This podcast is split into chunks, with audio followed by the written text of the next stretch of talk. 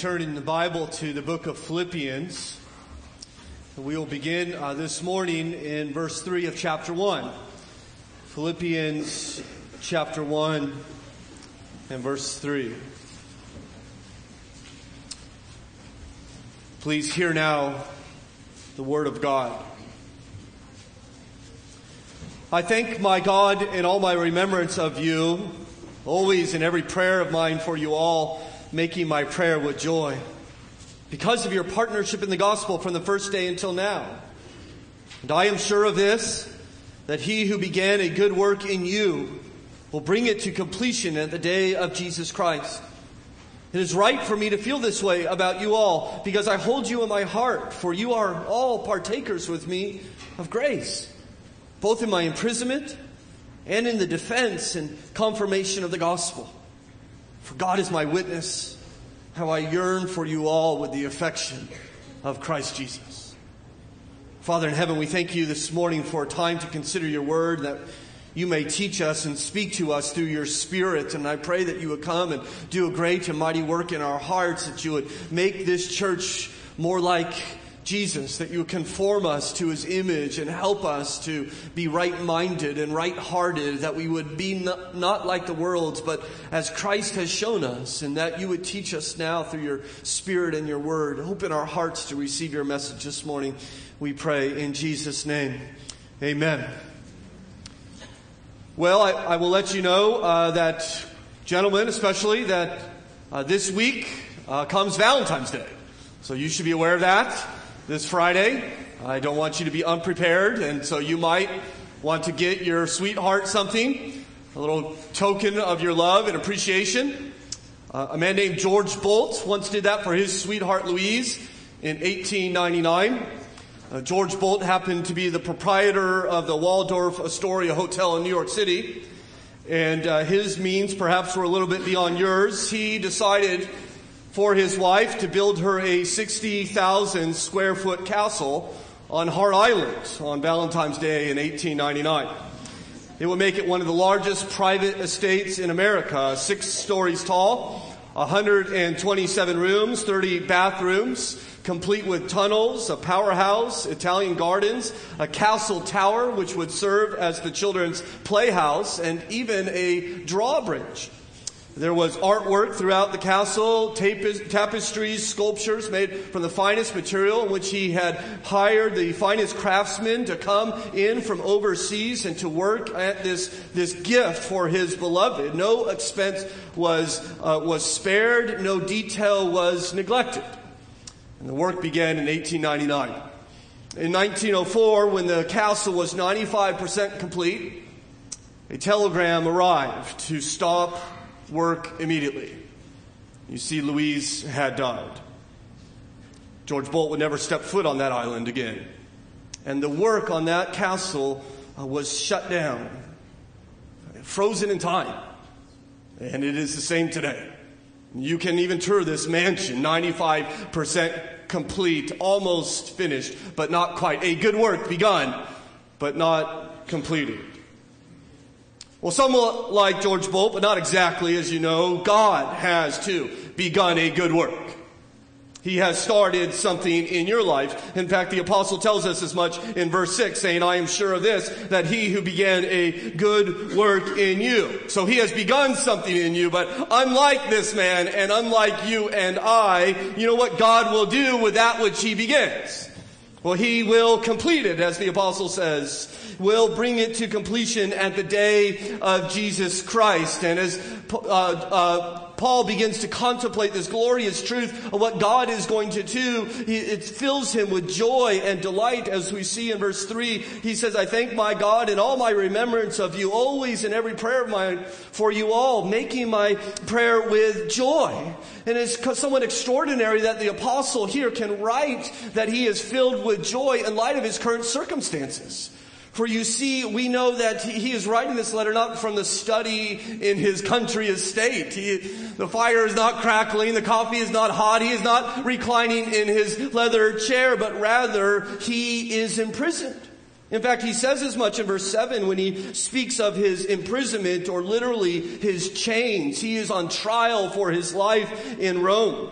In fact, if you read the book of Acts and you see much of the account of Paul's life, uh, the book of Acts tells us that he was imprisoned in Caesarea for two years, waiting a trial for the, the charges that were brought against him. Throughout those entire two years, the apostle Paul was chained to a guard by 18 inches from wrist to wrist, day and night, 24 hours a day, seven days a week, 365 days a year, robbing him of not only freedom, but privacy. And there he was locked together with this guard, fearing that he would never get a trial. He appealed to Rome. And after a harrowing voyage across the seas, including a shipwreck and being bit by a viper, he finally made it to Rome and is perhaps in Rome for as much as two years when he writes this letter to the Philippian church. Now, can you imagine what that must have been like for Paul, this, this man of action and vision? This man who has maybe for four years not stepped foot out of a cell except for a voyage, who has not preached in a synagogue or a marketplace, not even once. What, what torture and trouble that must have brought upon him. Well, the Philippians, this church that he started, hears of his imprisonment, and they are so concerned that they send their pastor to him for the hundreds, if not thousand miles, Epaphroditus, to come and to encourage Paul. And Epaphroditus gets there, and in that voyage, somehow he got ill, and he uh, almost ill to death, and he almost died. And while Epaphroditus was gone, some Christian missionaries show up in Philippi, and they begin to say, well, what you heard from Paul is all wrong. You're believing the wrong things. You need to believe what we believe and what we're teaching teaching you. And so they're concerned for their pastor who they know is ill. And now they have all these questions in their mind as to what is true. And in the midst of this, we know that two prominent women in the church are in some dispute that they're threatening to rip the church in half. And then on top of all of that, the Bible says they were destitute in their poverty. And as if that were not enough, they were actually being persecuted at that time, whether jailed or shunned or, or beaten, all for Jesus. If anyone had the right to vent over the circumstances in his life. It was Paul. And if there ever was a sympathetic audience to a self-pity party, it would be the Philippians. And yet the apostle writes, I thank my God in all my remembrance for you all, always in every prayer of mine, making my prayer with joy. With joy. He's there imprisoned, thankful, joyful. I appreciate verse 3. He says, I thank my God in all my remembrance of you. He's grateful for them. Every time he thinks about them in prayer, he thanks God for them. Paul seemed to rarely thank God for things, interestingly enough, things like freedom, for instance. But often is thanking God for people who, who bring him his joy. I love how he ends the book of Romans. He lists no less than 33 different names and a lot of us, we kind of just skip over that because there's not a lot of theology and truth there. But it's very interesting to me as a pastor and hearing this, this uh, church planter, this pastor's heart, that he was very concerned with these people. And just imagine the diligence it must have taken for Paul, who met these 33 people over the years in his journey, the energy that it must involve to keep up with them, always inquiring, how is so and so and what is so and so doing, and making notes about their whereabouts and their circumstances in life. You see this great apostle, this great man of truth, this theologian loved people. And, and, he clearly loves them. And he says, I thank my God in, in, all my remembrance of you. He's remembering them, how, how God opened Lydia's heart when he went there and preached the gospel. And she immediately opened her home to the apostle and his team. And there started there as perhaps the first church building in Europe in Lydia's home. And he thought about how God had liberated that demonic, uh, de- demonized girl from her bondage. And, and then a little bit later that Paul and Silas were liberated from their bondage in order that they could witness to the gospel to the jailer and his family. And he, he's remembering all these things about them and, and he's thankful for them as he does, which kind of tells us who's Paul not remembering. Who's he not thinking about? Himself. It's not about Paul. Even in the midst of these hard and difficult circumstances, he's not focused on himself. He's not thinking, poor me. Of course, that reminds us, does it not, of Jesus as he died upon the cross and was paying for our sin. And there, bearing the wrath of God, who is Jesus thinking about? But his mother, as he makes sure that, that John will care for her, or, or even the thief on the cross next to him, as he says to him, you will be with me in paradise today, or even, even the very ones who at that moment are killing him he prays that God would forgive their sins. He's not thinking of himself, he is thinking of, of others. And Paul seems to be a dim reflection of Christ, thinking of these Philippians and thanking God for them. In fact, you notice he doesn't just thanking God for some of them. I, I don't know if you see the kind of prominence this word all, A L L, plays in, in these verses. He says there again in verse 3 I thank my God in all my remembrance of you all, right? In all times, in all prayers of mine for you all, making my prayer with joy. He, he's thinking for everyone. In fact, even up in verse 1, he says, to all the saints in Christ Jesus. And then down in verse 7, you notice that he says, write it for me to feel this way about you all, because I hold you in my heart, for you are all partakers with me of grace. And again in verse 8, for God is my witness how I yearn for you, you all. You see, God, he's not just thinking about a favored few. God has put a love in Paul's heart for all of them, and he, he thinks about all of them. And, and this may not stand out to us in our day, but this Christian brotherhood that which God had brought about in Paul's day will be extraordinary. That this middle-aged academic bigot is, is now been transformed by God where he is thinking about these Gentiles and these slaves and these jailers, and he is finding great delight in them and all the barriers that Rome said were important, whether it be class or education or wealth or color of skin. It didn't matter at all to this apostle. He thanks God for all of them as God has brought them together in Christ. He is incredibly thankful. Don't you want to have people like that in your life? Thankful people in your life. Is that not a great joy to you? People who recall and savor what is good about you and are quick to look past what may not be so good, maybe even sin. Well, they're a delight to be around. Uh, ungrateful people, I think, would probably be the opposite. Those people will focus on faults and what's wrong with the situation or wrong with you and focus on themselves. Uh, the poet Thomas Hardy once said, Some people can find the manure pile in any meadow. Right? Well, Paul has manure piles all around him. He's chained to one, if you will. Um, he doesn't see it, though, does he? He sees the meadow. He rejoices, thankful for them. In fact, you, you, see that joy there in verse 4 when he says, Always in every prayer of mine for you all, making my, my prayer with joy.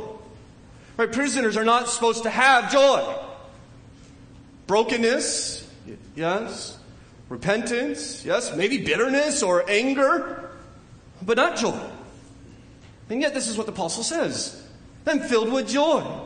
In fact, joy is not only mentioned here in verse 4, but it's mentioned 14 more times in this epistle, more than any other letter in the New Testament.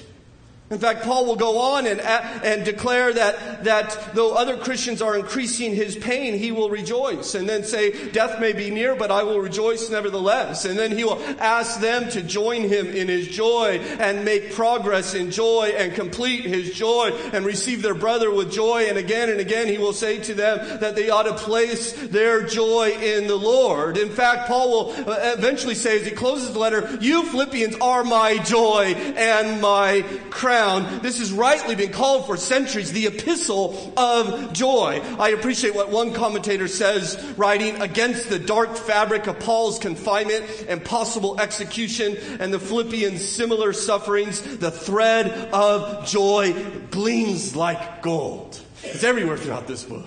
This man is filled with joy, and I think we would rightly ask, well, how can he be joyful in light of his present confinement? And his difficulty and not knowing what the future will bring for him. How? How, how, how does someone find joy in that? Well, he tells us. In fact, he gives us, I think, three reasons for joy.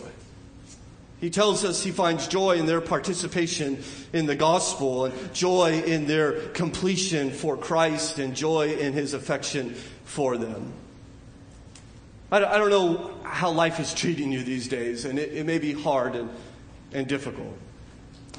You may come here this morning with, with financial troubles or pain in the family or fear with your health or loss through loneliness. And, and Christianity doesn't deny those realities. But even in the face of them, Christianity comes and, and faces these troubles and trials, in the midst of it says, Rejoice! Rejoice! Give yourself to joy! The Bible declares.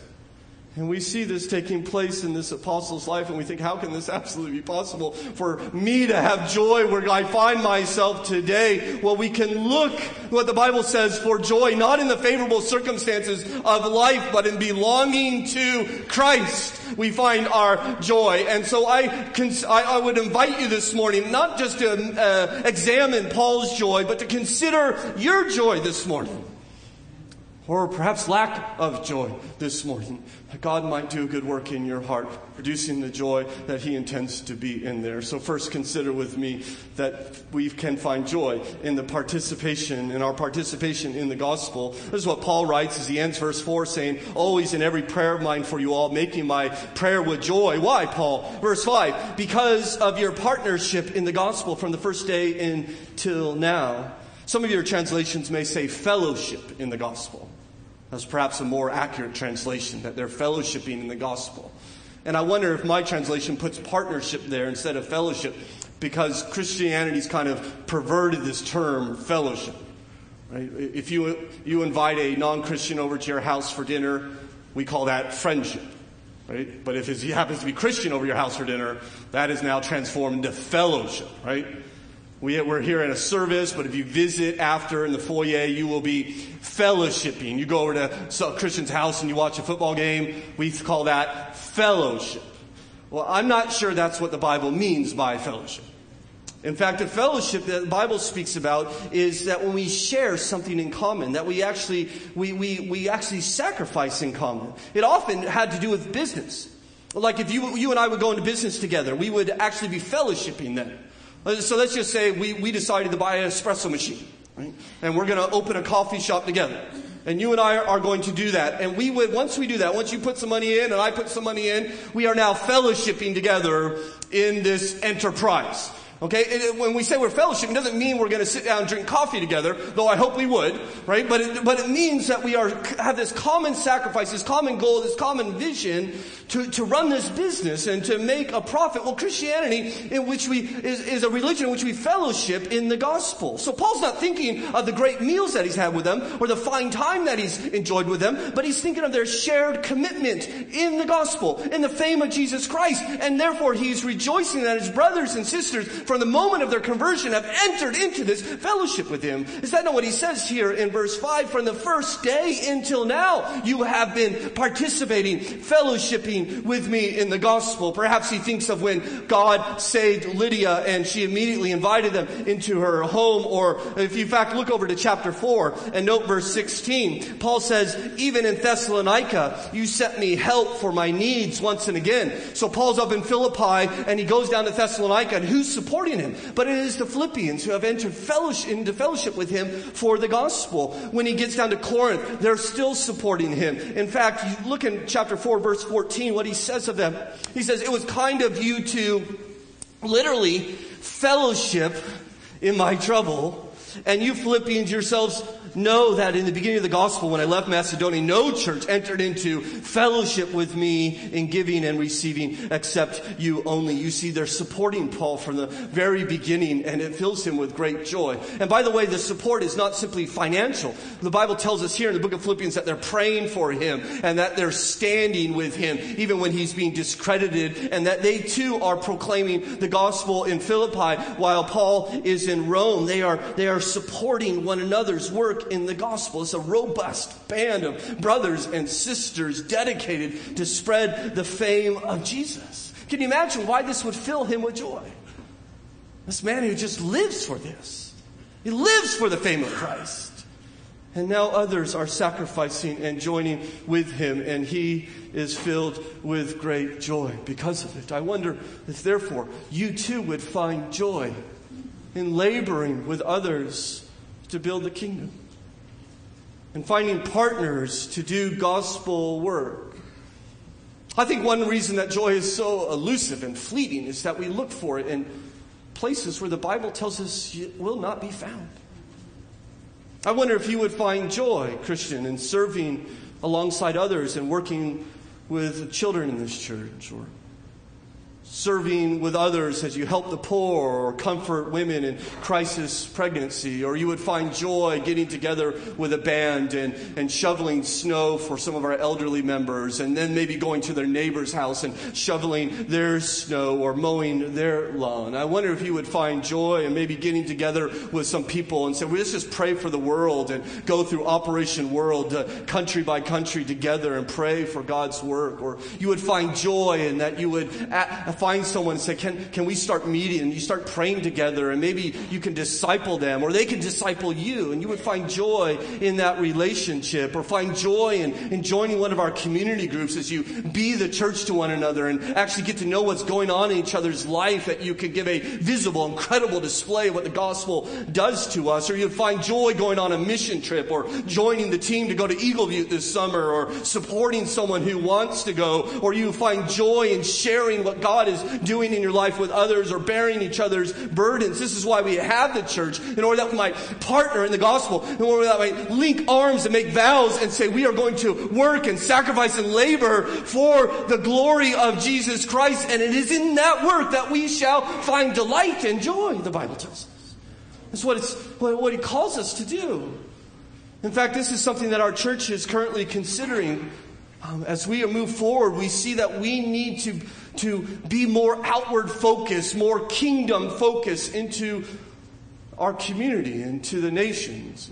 Fact, I don't know if you're aware of this, but when you give to this church, uh, over 20% of what you give leaves this community of faith. It goes out of, of our community to bless other gospel work. We, we gave somewhere around $140,000 last year to impact the kingdom. But not even that, we had three offerings, special offerings last year. We had one for North America church planting, and we had one for to support the persecuted church in Islamic nations, and then we had one to spread the gospel to unreached peoples. And you gave over $60,000 for that offering. We sent $200,000 last year out into the world in order to support gospel work and to strengthen our partners. And, and that's not just what God is doing. As you, many of you know, last year we began to become convicted that we had too much money. We, we looked at our bank account as a church, and we, and we weren't even meeting budget, by the way. And we said, we, we, we have way too much money. And the elders begin to discuss and to consider stewardship issues. And we were afraid Christ is going to show up one day and say, What, what are you doing with, my, with the resources I gave you? And I didn't want to tell him, Well, we're getting a tenth of a percent interest in the CD. I don't want to say we buried it in the ground. And so we brought this concern, the elders, to the church, and the church unanimously and joyously voted that we will cap how much money we save as a church. That we will never have more in the bank than two months of budgeted expenses. And everything that gets over that, we will set aside to spread the gospel, to partner with the kingdom work. Right? And by the way, interestingly enough, as soon as the church decided that, our giving shut up. And now we're making budget. As we decided to, I think, have approached our stewardship issue as a church more faithfully. And now we have this glorious problem, if I can put it that way, of $125,000 that we have to find something to do with. Right? And so we have asked the church over these past couple weeks, help us understand as elders how we can support this gospel work. And we have received to date 52 different suggestions. So uh, we're excited about the interest that the church has in this. And, and we're going to next Sunday night at 6 p.m. talk to the church about how it is that we can both help our current partners and at the same time use these resources to launch this church, not just to support financially, but actually get involved in impacting Loudoun County and the world for Christ. And I believe with, when we do this, because we are going to do this, you will see, friends, that joy begin to emerge in your heart as you labor for the gospel and the kingdom. This is what the apostle experienced. I'm so excited to be a member of Hamilton Baptist Church and what God is doing in us. Well, it's not the only place that Paul finds joy. He sees their, their partnership in the gospel as evidence of what God is doing in them. And he says we, he finds joy in the fact that they are going to be completed for Christ. We can find joy in this wonderful truth of our completion for Christ. Note verse 6. And I'm sure of this, that he who began a good work in you will bring it to completion at the day of Jesus Christ. The apostle says God has started a work in you. That work is salvation. Salvation from beginning to end is a work of God. We saw this uh, in, in fact, you notice in verse 29 of, of chapter 1, Paul, I think, labors at this point. He says, For it is granted to you that for the sake of Christ you should not only believe in him, but also suffer for his sake. It has been granted to you to believe, he says, in the name of Christ. We saw this in Lydia's life as God opened her heart that she might put her faith in him. That salvation is a work in which God starts. And if God starts the work of salvation, we can be confident in it. Right? Is that not how he begins verse 6? And I am sure of this, he says. And I am sure of this. That if he started your salvation, he will finish your salvation. He will complete your salvation because God finishes what he starts. How unlike us God is. Right? Any of you women living in homes of with a half a dozen half completed projects? Right? Any of you theologians have a stack of half finished books? Right? Any of you start the diet and don't finish it? Right? This time you're serious, right? You're going to complete it. Right? In fact, how are those New Year's resolutions coming? Now what, uh, right? 40 days in, right? right? We start all the time and rarely finish. But God is not like you. God will finish that which He starts. Therefore, do not rest your assurance of your salvation simply on your faithfulness, but rest it on God.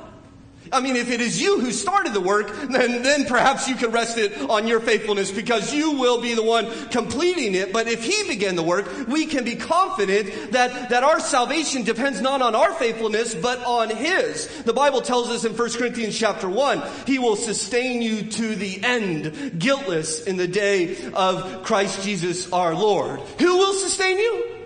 He will.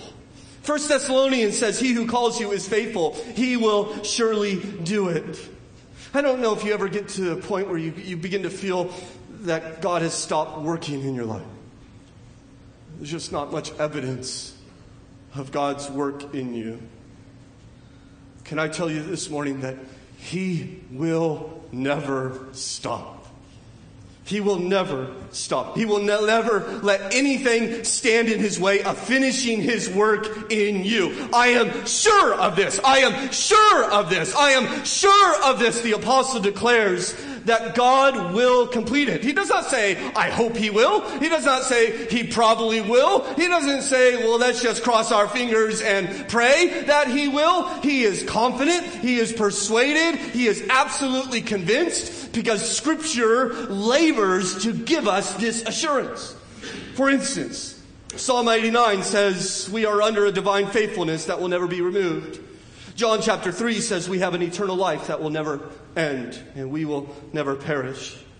John 4 says we drink from a spring of water that will forever bubble up. John 6 says, we, uh, of all those who have been given to him, he will lose none. Of John chapter 10, it says, we are in the hand of the good shepherd from which we can never be snatched. In Romans 8 and verse 1, it says, there is therefore now, what is it? What is it? Não no condemnation for those who are in Christ Jesus. Romans 8 verse 30 says that we are bound by a chain that cannot be broken. Romans 8 verse 39 says we are loved with a love from which can, we can never be separated. Romans 11 29 says we are recipients of a calling which can never be revoked. 2 Timothy tells us we are built upon a foundation that can never be destroyed. 1 Peter chapter 1 says our faith is protected by the power of God which can never be defeated. I tell you this not simply because I wish it to be so. I tell you because the Bible tells us over and over and over again, he who started a work in you will complete it and you may be sure of this. You may be sure of this. You may be sure of this. God will do it. This is what fills the apostle with joy. He will complete you. And you may think, well, what does that look like? What is this completion? What does that mean even that, that he will complete me? It means that you one day, Christian, will become just like Jesus just like Jesus. You see, the hope of your salvation is not simply that you get to live forever in your present state. It is that He will transform you into perfection. And in that perfect, perfected state, you shall live forever. And I don't know what all that means, but I can tell you that our mind will work with clarity and insight, and our soul will rejoice in majesty and beauty, and our heart will delight in God's glory and His people, and our body will be free from pain and limitation. We will be perfectly righteous like Jesus. There will be no more guilt or bitterness in your heart, no more greed or covetous in your soul, no more rage or selfless thought in your mind, never an unkind word or a boastful comment in your mouth. You will never be distracted in worship or bored by truth. You will never again be tempted by evil. You will never, forever and ever, sin again. That's your destiny. That's where you are headed. This is your salvation. He says in Romans chapter 8 and verse 29, you have been predestined. That is, your destiny has been predetermined. That's what predestined means. To be conformed to the image of his son in order that he might be the firstborn of many brothers, and you may be sure of it. It will be, happen on the day of Christ. So when Christ returns, he will have a people that are fitting for him a people that truly appreciate him, a people that will follow him and worship him in perfection, a people made for him at his return. And I'm telling you, joy is available to you today because of this truth. I don't know if you face uncertainty in your life, but it should not steal your joy because you may be certain that God will finish this work. I don't know if you're in the midst of trouble and trial in your life, but it ought not to steal your joy because you may be certain that it will soon pass and you will live in trouble free existence forever. You may find difficulty in your labor, but it will not steal your joy if you understand you have an eternal Sabbath waiting for me. This is the joy of anticipation that the apostle has as he languishes in prison. I, I have no doubt that some of you are filled today with trouble and anxiety, but this thing will never change. And it is the best thing that the work of Jesus in you, what God started in your life, He will finish. He will finish that. And yet we don't feel very finished, right? Because we're not. We still struggle with sin, and it's easy to become discouraged. It's easy to be filled with despair and some unrelenting sin in your life. And I too understand that weight. I know what it is like, as do you, I trust, to commit some sin and be broken over it and cry out in repentance and, and ask God for forgiveness that He as freely gives and just be filled with sorrow over your sin as you speak to your Father about it. And then, not too long after, where do you find yourself? But in that same sin that just so recently broke your heart. And I think at times, in the quiet of our heart, when we struggle in this way, there is a whisper in our soul asking, Are you a fraud? Am I a fraud? Because I keep struggling with the same issues over and over again, and maybe I just don't really mean it.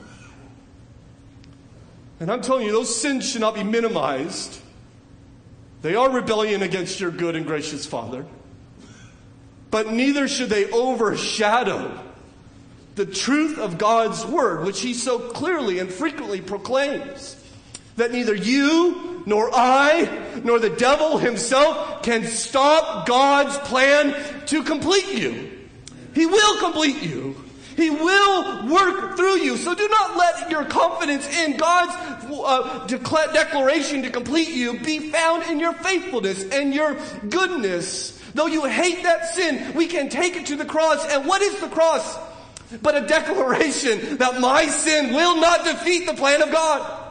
The cross is a declaration that I have mercy, and so we may declare to our doubting heart, I will not despair. God is not done with me yet. Be gone, doubting fear. Come, indomitable joy. I am sure of this. I am sure of this. I am sure of this, that he who began a good work in me will complete it the day that Jesus comes for me. And there is joy found there if you give yourself to it. What can steal that joy? God is faithful and he will hold you. The question I think that we must ask, however, is Has he begun a good work in me? Maybe there are some here who are not Christians.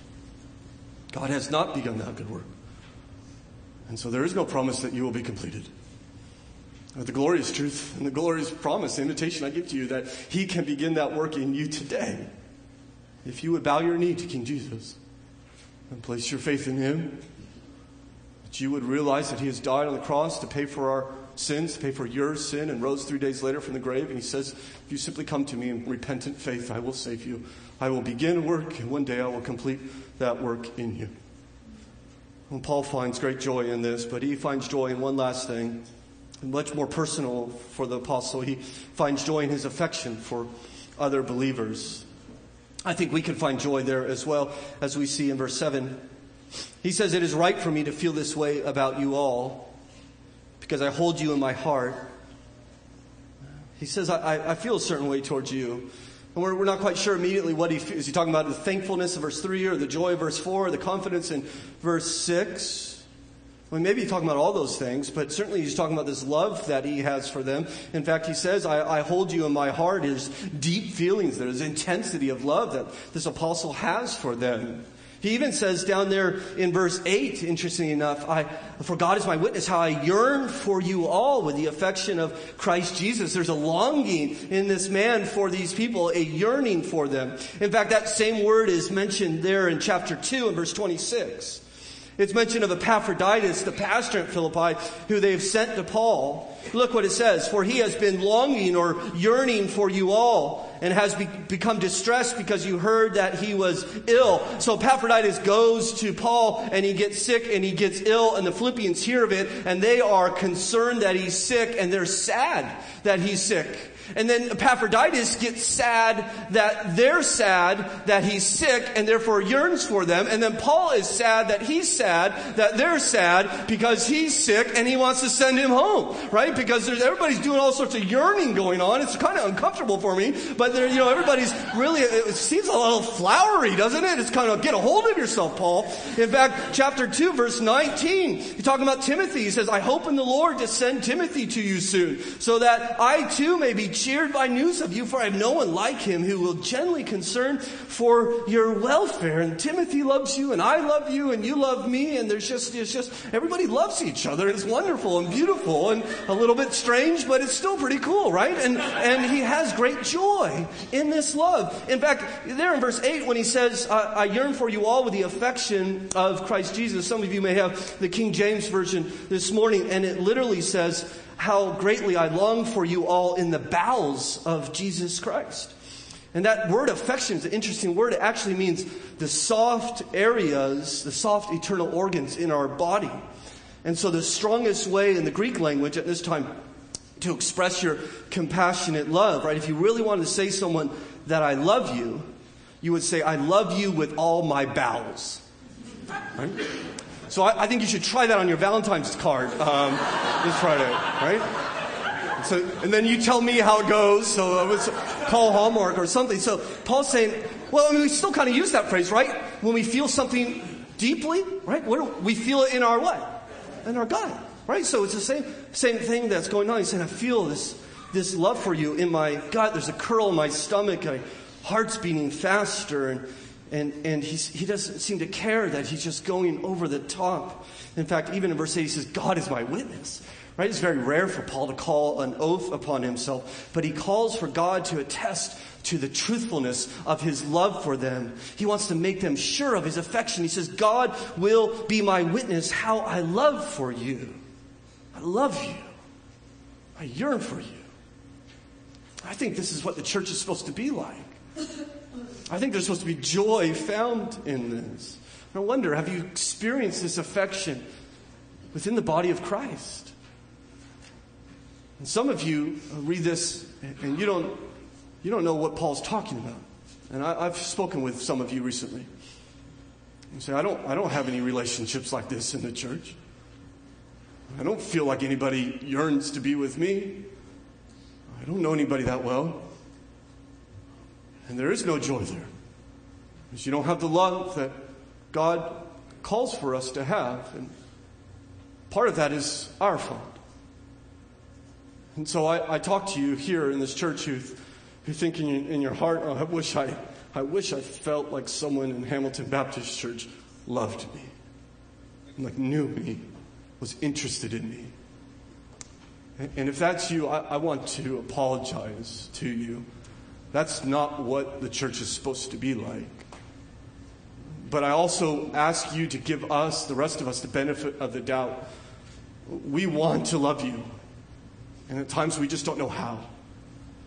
And so will you reach out? Will you, will you tap someone on the shoulder Invite them out for a cup of coffee or breakfast or lunch and try to be active in developing those relationships. And for those of us like myself who have so many deep and wonderful abiding relationships, these robust relationships, I, I wonder if you would ask yourself, do I only love people in this church who are like me, who share my interests, who are in my same stage in life?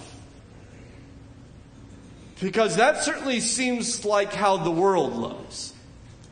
But I think there probably should be something different in us. I think we ought to reverse that trend. Jesus says, By this all men will know you are my, my disciples.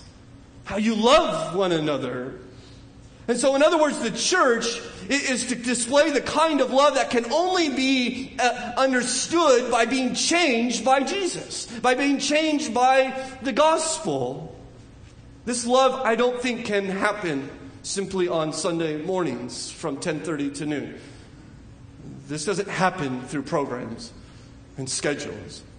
This happens in relationships. It happens in homes and neighborhoods and in communities. And we ought to be pursuing this love in order to give a credible and visible display to the gospel and how it's transformed our lives. I think the word challenges us. I think we ought to examine the quality of love that we have for one another. In fact, our love for one another is the actual evidence that he's begun this work of salvation in us. The apostle John says, if anyone says, I love God and hates his brother, he is a liar. And this commandment we have from him, whoever loves God God must also love his brother. And so the test, I think, of God's work in your life is not if you read the Bible or give to the offering or attend our worship service. The test is if you genuinely and truly love people in this community, people in this church. I think we all have room to grow here. I think this is perhaps a weakness in Hamilton Baptist Church, as I expressed to you. We need to grow. I don't know if there are some here this morning that, that struggle to love other people in this church. Maybe there are some here that are quickly offended and annoyed. Maybe there are some here who think, well, she ignored me or slighted me or his kids are too restless or this person dresses the wrong way or he sings too loudly or off key. I would just challenge you if other people's faults loom large in your mind, you have lost sight of what God wants to do here. You have lost sight of what God has done for you and what He plans to do in His church. And Paul says, I love all of you. It doesn't matter who it is. In fact, he tells us why a little bit in verse 7. He says that, that they are all partakers with me of grace, both in my imprisonment and the defense and confirmation of the gospel. In other words, they've been with Paul through thick and thin. They, they've helped him in his imprisonment, as we've already explored, and even they are being persecuted and perhaps imprisoned themselves, and so they are walking side by side with Paul. And he says, You've also not only supported me or, or joined with me in my imprisonment, but you've also done so in the defense and confirmation of the gospel. That Paul's there in Rome, but the Philippians there are defending the gospel in Philippi, and they are proclaiming the gospel in Philippi, as you will see in chapter 1 and verse 27 when we explore that passage in the coming weeks, that, that they are are there and they are helping Paul, and, and they, Paul sees them standing firm for the gospel. And he says, This is evidence, according to verse 7, that you are partakers with me of grace, that they too have received grace. They desire to spread the gospel and support Paul and be, are strong in the face of opposition. And it's all evidence that they have grace. And, and this evidence that they have grace fills Paul with joy because he loves them so much and he wants them to have grace. It reminds me of what John said as an older man saying, I have no greater joy than to hear that my children are walking in the truth. And this is, this is what Paul feels. I have joy knowing that you have received grace, and I see grace throughout your life, and I love you, and I find my joy in you. This prisoner filled with joy because they, like Paul, have received grace. And so let me tell you do you want joy? You want joy. Do not cut yourself off from God's people. God has drawn you to a people in order to find joy in those relationships. And some of you just punch a clock on Sunday morning. You're in and you're out, and you don't have any meaningful relationships, and you're not supporting the ministry of this church in any meaningful way. And, and I, I just, I'm telling you, you are cutting yourself off from joy joy that is found in that, that love. Some of you have, have issues in your heart and you need to talk to someone else, someone in this church to seek help. You'll find joy in that. You fear that, but it, it's not for you to fear. It's for someone else to come alongside you and love you through those troubles. This is why God has given us one another. In fact, it's all this, this, this, all this joy. I don't know if you notice, is all, all from grace, right? They're partnering in the gospel work. Well, why are they doing that? Because of the grace of God, brought them to that point. And God's going to complete what He started in them. And, and, why is He going to do that? Because of the grace of God. And, and, and they love Paul, and Paul loves them, and they are all working and, and have received grace. And it's all about grace. You see, grace is transforming their life and filling them with joy. And, and perhaps you're here this morning and, and you're not a Christian.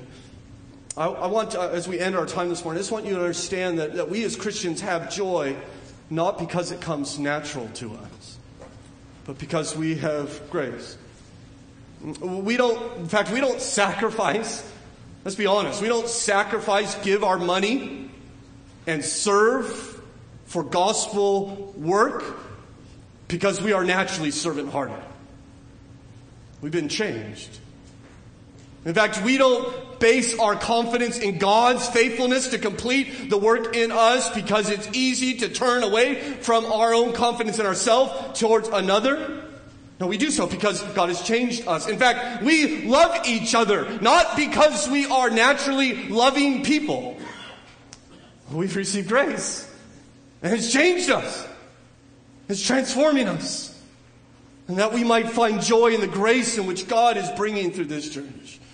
I pray you give yourself to the church and trust in the Lord. We have been changed by Jesus.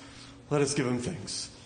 Father, we thank you for our Savior who has come and done a good and mighty work in us, who has changed us and transformed us and given us grace. And we rejoice in the grace in which we have received. And I pray that that would continue to do its work in our lives in this church, that we might find joy in the places where you point for us to look that we would find joy, Father, in all these things that we have considered. Help us to be people of joy. And I trust and I hope as we work our way through this epistle of joy, verse by verse, that you over the coming months will do a, a good and mighty work in Hamilton Baptist Church. We, we love you and we want our hearts to be reoriented away from the places which this world says you are to find joy towards true and abiding reality. So help us.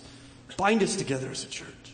I pray for my friend here this morning who is not a Christian. I pray that you would help them understand that their eternal salvation before their maker does not depend if they are if they're a good person or a bad person. Maybe there's someone here, Father, who says, When I go to I'll go to heaven because I'm good, or my good deeds outweigh my bad deeds, or I'm better than so and so. And I pray that you would tell them, even in their heart right now, that they are not good. None of us are good. There is only one good. His name is Jesus. And that you convict them that Jesus died on the cross for them because they are sinners. And if they are to live forever, if they are to be transformed by you, they must confess their sin and surrender their life to Jesus. I pray that you would help them to do so even now, that they might find joy that they never knew existed. We pray in Christ's name.